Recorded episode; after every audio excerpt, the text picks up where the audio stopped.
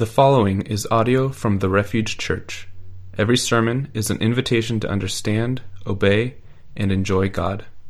More information about the Refuge Church is available at therefugechurch.us. Mark 10, 43 to 45.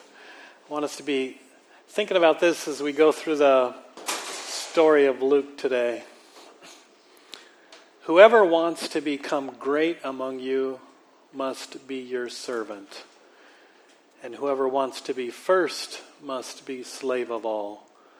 For even the Son of Man did not come to be served, but to serve, and to give his life as a ransom for many.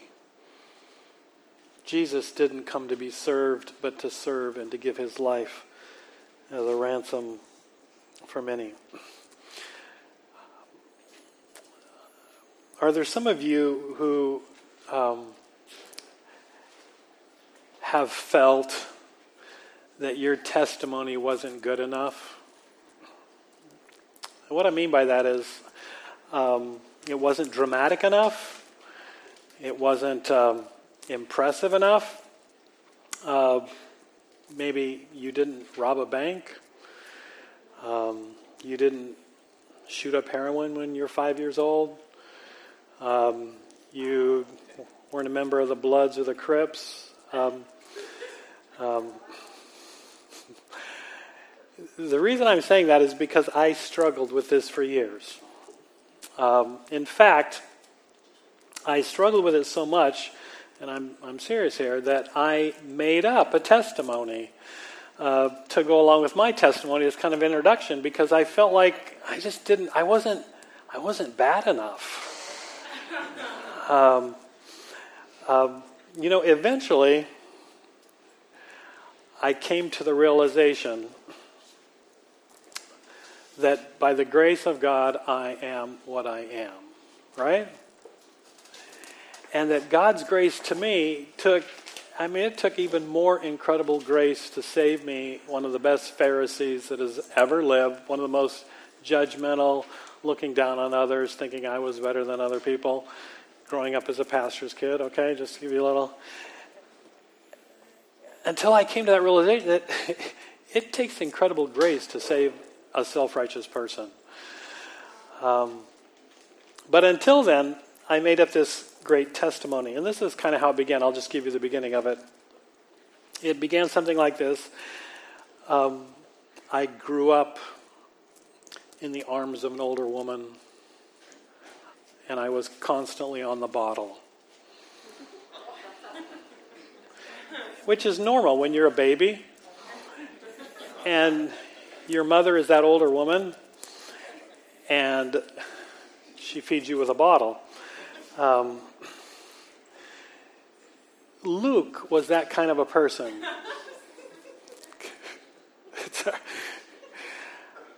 you know, we've looked at Manasseh last week, Daniel looked at Manasseh. I mean, he was he was an evil guy, right? I mean, he sacrificed one of his sons on an altar. We've talked about Esther and Mordecai, who were incredible. God used them to prevent the annihilation of his people in the face of this Xerxes, the most powerful person on the face of the earth. We've looked at Hagar and and uh, a bunch of the others, Solomon, you know. But we come to Luke, and I think for most of us, I know for me, as I've as we've looked at all these others, Luke is the one that I can identify with the most. And I think maybe that's the way it is for some of you, because um, Luke was a doctor. Luke was an author. Um, he wasn't a prostitute like Hagar. He wasn't like Solomon, who began listening to God and ended up listening to his 1,000 wives and serving other gods. He was a doctor and he was a, an author. Um, in fact, even though Luke wrote the book of Luke and the book of Acts, never once in those 52 chapters does he mention himself. He's anonymous. He's only mentioned three times. The only reason we know who Luke is is because the Apostle Paul mentioned Luke three times himself. In Colossians, in passing, he says, Luke, the beloved physician, greets you. That's how we know that he was a doctor. In 2 Timothy 4:11, Paul says, Luke alone is with me. And in Philemon 1:24, he mentions Luke along with Mark, Aristarchus, and Demas, his fellow workers. So Luke is kind of like this unimpressive, quiet, behind the scenes guy, but that God used in an incredible way. Back to Mark, the Son of Jesus didn't come to be served, but to serve and to give his life as a ransom for many. And, and it's like Luke, in, in response to his Savior Jesus, is that same guy. He, he came not to, not to be flashy, not to be, have fame, but anonymously to serve in such an incredible way that we have the book of Luke, we have the book of Acts, and as we're going to look, as Paul's personal physician, probably a lot of Paul's ministry and a lot of Paul's books we have because of Luke. Um, what does it mean to be a hero, to be famous? I think in, in the world that we live in today, it's, it's people that are up front, right? people that are famous, have a lot of money, uh, they're on the screen, they make, uh, they're athletes. But if we're to ask, in God's eyes, who's a hero? I think it would be simply Someone replicating Jesus, living like Jesus, who lives their life to serve others. And as we follow Luke's story today, I pray that God would just challenge us to be those people. Not people that have to be noticed, not people that have to be uh, praised, but people that just humbly, quietly uh, serve Jesus and others in a way that impacts lives in an incredible way. The, so, what we're going to do, because, uh, like I said, he's only mentioned three times in passing. So, how do you how do you look at a guy like Luke? Well, what we're going to do is we're going to look at him like we would look like an, look at an author, right? If you want to get to know an author, what do you do? You read what they write, right? Right, right. Those are spelled different. The, um, if you wanted to get to know Benjamin Franklin, you'd read Poor Ben's Almanac, right? And what did he say? A penny saved is a penny earned. Well, that's pretty important. But what Luke wrote is so much more important. So, what we're going to do is we're going to spend most of our time, we're going to look at some of what Luke wrote. And I want you to realize as we read these things that without Luke, we wouldn't have any of this inspired scripture, these incredible truths um, that we have today. So we're going to start Luke chapter 1. This is the supernatural birth of John the Baptist.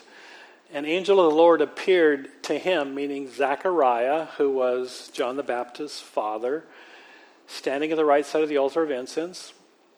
When Zechariah saw him, the angel, he was startled and he was gripped with fear. But the angel said to him, Don't be afraid, Zechariah. Your prayer has been heard. Your wife Elizabeth will bear you a son, and you are to call him John. Now, Zechariah and Elizabeth were both old and way beyond childbearing age. And so the angel says, You're going to bear a son, and you're going to call him John. He will be a joy and a delight to you, and many will rejoice because of his birth, for he will be great in the sight of the Lord. He is never to take wine or other fermented drink. He was going to be, to be a Nazarite from birth, totally devoted to the Lord, and he will be filled with the Holy Spirit even before he is born. And he will bring back many of the people of Israel to the Lord their God. He will go on before the Lord, Jesus, in the spirit and power of Elijah to turn the hearts of the parents to their children and the disobedient to the wisdom of the righteous to make ready a people prepared for the Lord. And that was John's role. And that's what we know from Luke's writing to make ready a people for Jesus when he came. We see next in Luke chapter 2. Uh, we wouldn't have this if Luke didn't write the birth of Jesus. Joseph went up from the town of Nazareth in Galilee to Judea to Bethlehem, the town of David, because he belonged to the house and line of David And he went there to register with Mary. This is what Caesar had decreed. Everybody had to go back to their birth town. Who was pledged to be married to him and was expecting a child. And while they were there, the time came for the baby to be born, and she gave birth to her firstborn, a son, and she wrapped him in cloths and placed him in a manger because there was no guest room available for them.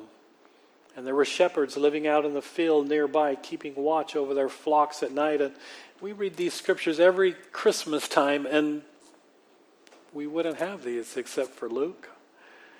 And an angel of the Lord appeared to them, and the glory of the Lord shone around them, and they were terrified.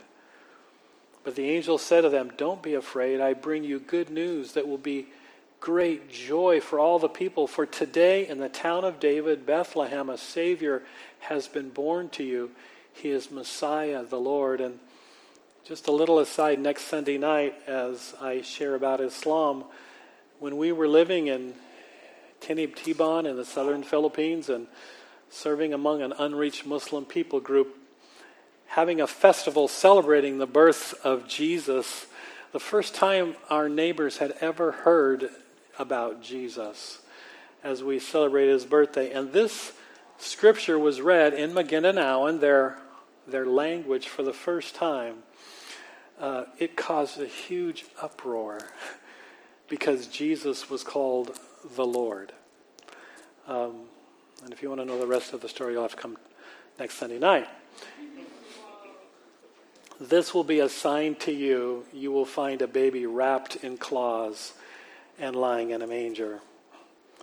Um, Luke chapter 4. As Jesus returns to his hometown, Nazareth, as an adult, and he goes into the synagogue and they hand him the scroll of Isaiah to read, um, Jesus opens it to this passage The Spirit of the Lord is on me because he has anointed me to proclaim good news to the poor, and he has sent me to proclaim freedom from the prisoner for the prisoners and recovery of sight for the blind, to, to set the oppressed free, and to proclaim the year of the Lord's favor. And when Jesus closed the scroll and said, Today this scripture is fulfilled in your hearing, and after a few more things, the crowd in an uproar because he had called himself the Messiah. This is a messianic passage. They, they tried to throw him off a cliff in their anger, but he walked through the midst of them. Luke chapter 10. We wouldn't have the story of the Good Samaritan if it wasn't for Luke. A religious expert in the law asked Jesus a question and said, Who is my neighbor? And in response, Jesus told the story of the Good Samaritan, where this Jewish man was walking down the streets of Bremerton and he got attacked by some of our youth and got beat up and he was laying there on the side of the road. that's that's I made that story up, okay? The uh, and he's laying there on the side of the road and a priest walks on the other side a Levite, meaning a church worker, walked on the other side. And then this Samaritan, an enemy of the Jews, looked down upon by the Jews, went over and bandaged him up and took him to a motel and paid for him to be taken care of. And then Jesus said, Which of these three, the priest, the Levite, the Samaritan, do you think was a neighbor? In response to the second greatest commandment, love your neighbor as yourself. Which of these three do you think was a neighbor to the man who fell into the hands of the robber? And the man replied, The one who had mercy on him. And that's what it means to love our neighbors, as Jesus would have us to, to show mercy. And Jesus said, Go and do likewise. Luke chapter 15, the story of the prodigal son. We wouldn't have that except for author Luke. Story of a young man, the youngest brother, who decided he wanted to go out and live life. Maybe that's where some of you are right now. You want to live life. And so he got his inheritance and he went out and he blew it all on crazy living, thinking he was living life. And he came to his senses with nothing left. And he realized that even his father's servants were better off than he was. And so he goes back to his father, verse 20 expecting to be treated like a servant, but while he was still a long way off, his father saw him and was filled with compassion for him, and he ran to him, threw his arms around him, and kissed him. And this, this story is to give us a picture of the Heavenly Father's love for us. As undeserving as we are, as undeserving as we realize we are, how much He loves us. The Son said to him, Father, I've sinned against heaven and against you. I'm no longer worthy to be called your Son. But the father said to his servants, Quick, bring the best robe, put it on him, put a ring on his finger, and sandals on his feet. Bring the fattened calf and kill it. Let's have a feast and celebrate. For this son of mine was dead and is alive again. He was lost and is found. And they began to celebrate. Luke 18, there's this story that Jesus told. Uh, to encourage us to pray, to persist in prayer and, and not give up. Verse 2, Jesus said, In a certain town there was a judge who didn't fear God or care what other people thought. And there was a widow in that town who kept coming to him with the plea, Grant me justice against my adversary. That might be where some of you are in your lives to where you realize this judge he didn't care about anybody and this he had all the power this widow she had no power. What could she do? But she kept pleading. Verse 4 for some time he refused but finally he said to himself even though i don't fear god i don't care what people think yet because this widow keeps bothering me i will see that she gets justice so that she won't eventually come and attack me or wear me out And the Lord said, Listen to what the unjust judge says. And will not God, who does care, who does have compassion, bring about justice for his chosen ones who cry out to him day and night?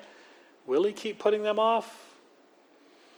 I tell you, he will see that they get justice and quickly. However, when, when Jesus returns, will he find this kind of faith on the earth? Will he find us to be a people who are pleading with him and pursuing him day and night for the justice that we long to see him bring. Zacchaeus. Just think, if we didn't have Luke, we wouldn't have the song. Zacchaeus was a wee little man. You got how many? Wow.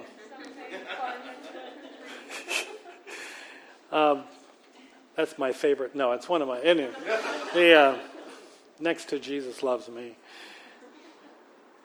And so Jesus enters Jericho and he's passing through, and a man was there by the name of Zacchaeus. And he was a chief tax collector and he was wealthy. He was a traitor to his own people. He was hated by his fellow Jews because he had sold himself to the Romans. He collected taxes for the Romans, the, their, captor, their captures and he ripped them off. And so he had become wealthy at the expense of his own people, serving the Romans. But he wants to see Jesus. But because he was short, he could not see over the crowd. So he ran ahead and he climbed a sycamore fig tree to see him since Jesus was coming that way. And when Jesus reached the spot, he looked up and he said, Zacchaeus, you come down, for I'm going to your house today. We could sing through that, you know. But look at verse 7 the people began to mutter, He's gone to be the guest of a sinner. Come on, how many of you have thought that about somebody else? They're a sinner, right? But Jesus stood up and said to the Lord, I was pretty good at that as a Pharisee. But Zacchaeus stood up and said to the Lord, Look, Lord, here and now I give half of my possessions to the poor and if I have cheated anybody out of anything, I will pay back four times the amount. And we can tell this guy really understood Jesus' mercy and responded to it. And Jesus said, Today, salvation has come to this house because this man too is a son of Abraham, meaning a son of faith. For the Son of Man came to seek and to save the lost. Isn't that an incredible story? meaning there is no one, no one beyond God's mercy. No one. And then, just this last one we're going to look at. In Luke 21, it's Jesus saying, This is what it means to just love me with your whole being. As Jesus looked up, he was at the temple and he saw the rich putting their gifts into the treasury. He also saw a poor widow who put in two very small coins, meaning nothing. It was just like pennies. And all these other people dumping in all their money. And Jesus says, This poor widow has put in more than all the others. They put their gifts in out of their wealth, but she, out of her poverty, put in all she had to live on. And she, she, she, she just loves me with everything. And that's what Jesus is calling us to do. If we can skip to Luke 1 1 to 4, the incredible thing is this is how Luke opens his book. He's a doctor, remember? Right? And we we don't really want doctors to be exciting. We want them to be good, right? We don't want a doctor to walk in and say, "Okay, what are we going to do today?" You know, there's this is Luke. It's very very doctory. Many have undertaken to draw up an account of the things that have been fulfilled among us just as they were handed down to us by those who from the first were eyewitnesses and servants of the word. With this in mind, since I myself have carefully investigated everything from the beginning, I too decided to write an orderly account for you. That's can't hardly even understand that. So, and with this underwhelming beginning, what we end up with is 24 chapters in the book of Luke of incredible, inspired truth that we wouldn't have if it weren't for anonymous Luke. Luke, who came not to be served, nobody would even have known this was written by him if Paul hadn't have called him out. Just coming to serve others. In Acts chapter 1, the next book that he wrote, he follows it up and says, In my former book, Theophilus, and we're not sure if Theophilus was actually the name of somebody or if it, the word means lover of God, if it's somebody just that loves God and he's writing to anonymously. In my former book, Theophilus, I wrote about all that Jesus began to do and to teach until the day he was taken up to heaven. And that's the book of Luke, after giving instructions through the Holy Spirit to the apostles he had chosen. And then he goes on for 28 more chapters to just lay out the beginning of the history of the church. We wouldn't have the day of Pentecost. We wouldn't have Peter's being supernaturally called by the Holy Spirit to reach out to Cornelius and bring the gospel to the Gentiles for the first time. We wouldn't have the, the gospel traced from Jerusalem to Judea to Samaria to and then through Paul's missionary journeys to the to the rest of the known world.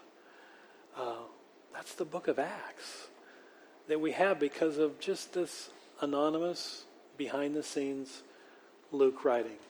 But I think it's even more than that. As we come to, to Luke the doctor, um, we see a guy that I think God used not just to write Luke and Acts, but also to be a part of really Paul's missionary journeys and and all of Paul's books being able to be written. If we can go to 2 Corinthians, follow along with me. And as you read this, this is Paul writing about his experiences.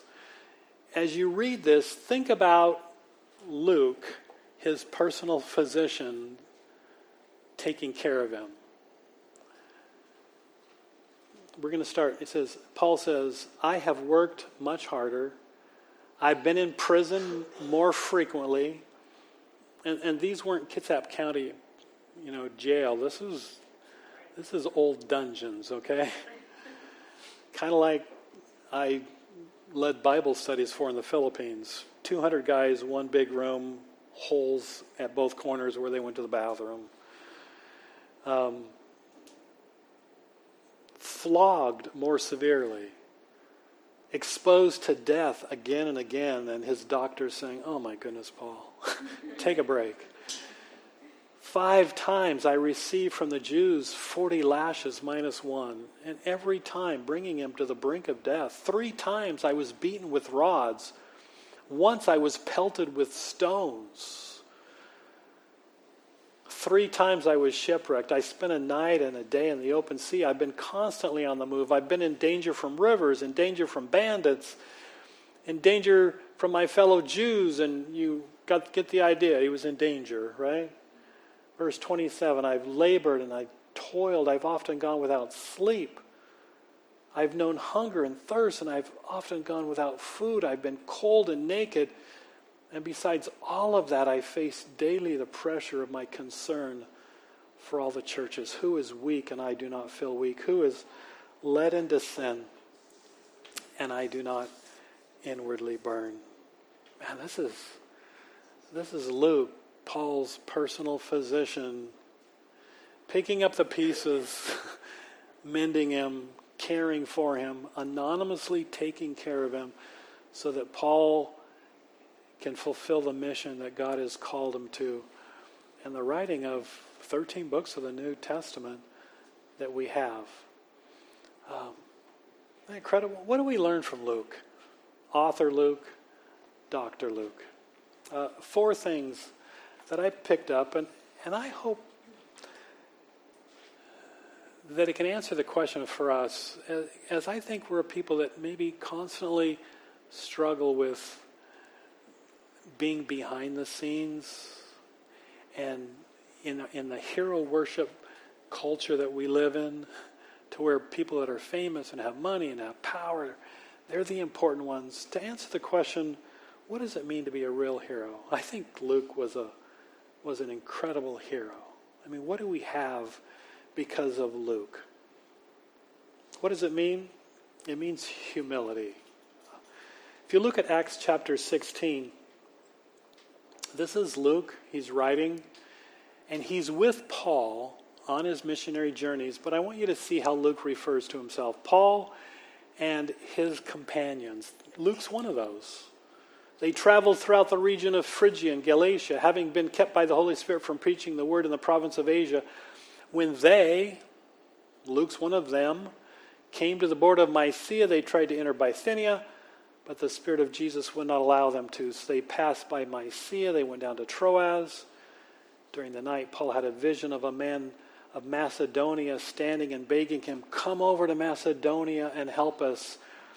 And after Paul had seen the vision, we, Luke's part of that we, got ready at once to leave for Macedonia, concluding that God had called us to preach the gospel to them. And he's part of that team now, who's getting who's who's getting the name? It's Paul. But this ministry that Paul is fulfilling and carrying out is a huge part and due to this behind the scenes Luke humility. We wouldn't even know about Luke if it wasn't for Paul. But I wonder how much we would really know about Paul if it wasn't for Luke. Luke simply lived to serve Jesus and to serve other people. What does it mean to be a real hero? I, humility. The second thing, 2 Timothy chapter 4 verse 9, I think the second thing is faithfulness. Notice Paul at this point is in a, a Roman a, dungeon in Rome. He's about ready to be, we know from history, to be executed by Nero. Um, and as he's languishing in that prison, writing Second Timothy, this is how he ends his book. As he's writing to Timothy, do your best to come to me quickly. For Demas, this is one of his fellow workers, because he loved this world, has deserted me. Man, what a time to desert somebody, huh? Demas, because he loved this world, has deserted me. But I don't know. Can you can you blame him though? I mean, Paul's in a dungeon. It's not the kind of person you associate with that's about ready to be executed by the Caesar. And he went to Thessalonica. Crescens has gone to Galatia. Titus to Dalmatia. Only Luke is with me. Isn't that incredible? Faithfulness. Faithful Luke, just with, with Paul to the end, serving him. Um, number three, excellence.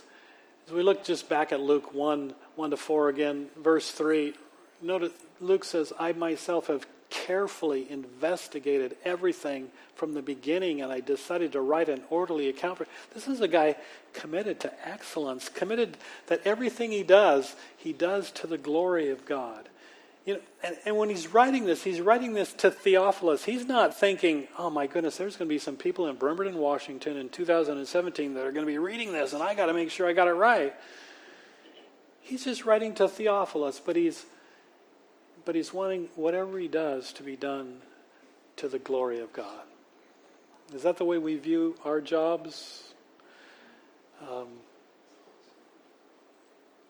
teacher, nurse, accountant, bookkeeper, electrician, um, engineer. That whatever we do, we do for the glory of God. And then the last thing that I see about Luke, in 1 Timothy 6 6, Paul says this, and, and I wouldn't be surprised that he has Luke in mind. Godliness with contentment is great gain. You know, Luke, back in that world, he was by far one of the most educated people that lived. A doctor, an author. I mean, anything would have been at his grasp fame, wealth, possessions, all those things that we think give contentment, right? Those things that we often per- pursue to be happy. It's what Demas pursued, 2 Timothy 4, having loved this world. He deserted Paul, looking for something that he thought would bring contentment. But here's Luke to the end in a dungeon with Paul his contentment simply, his joy simply in serving Jesus, right?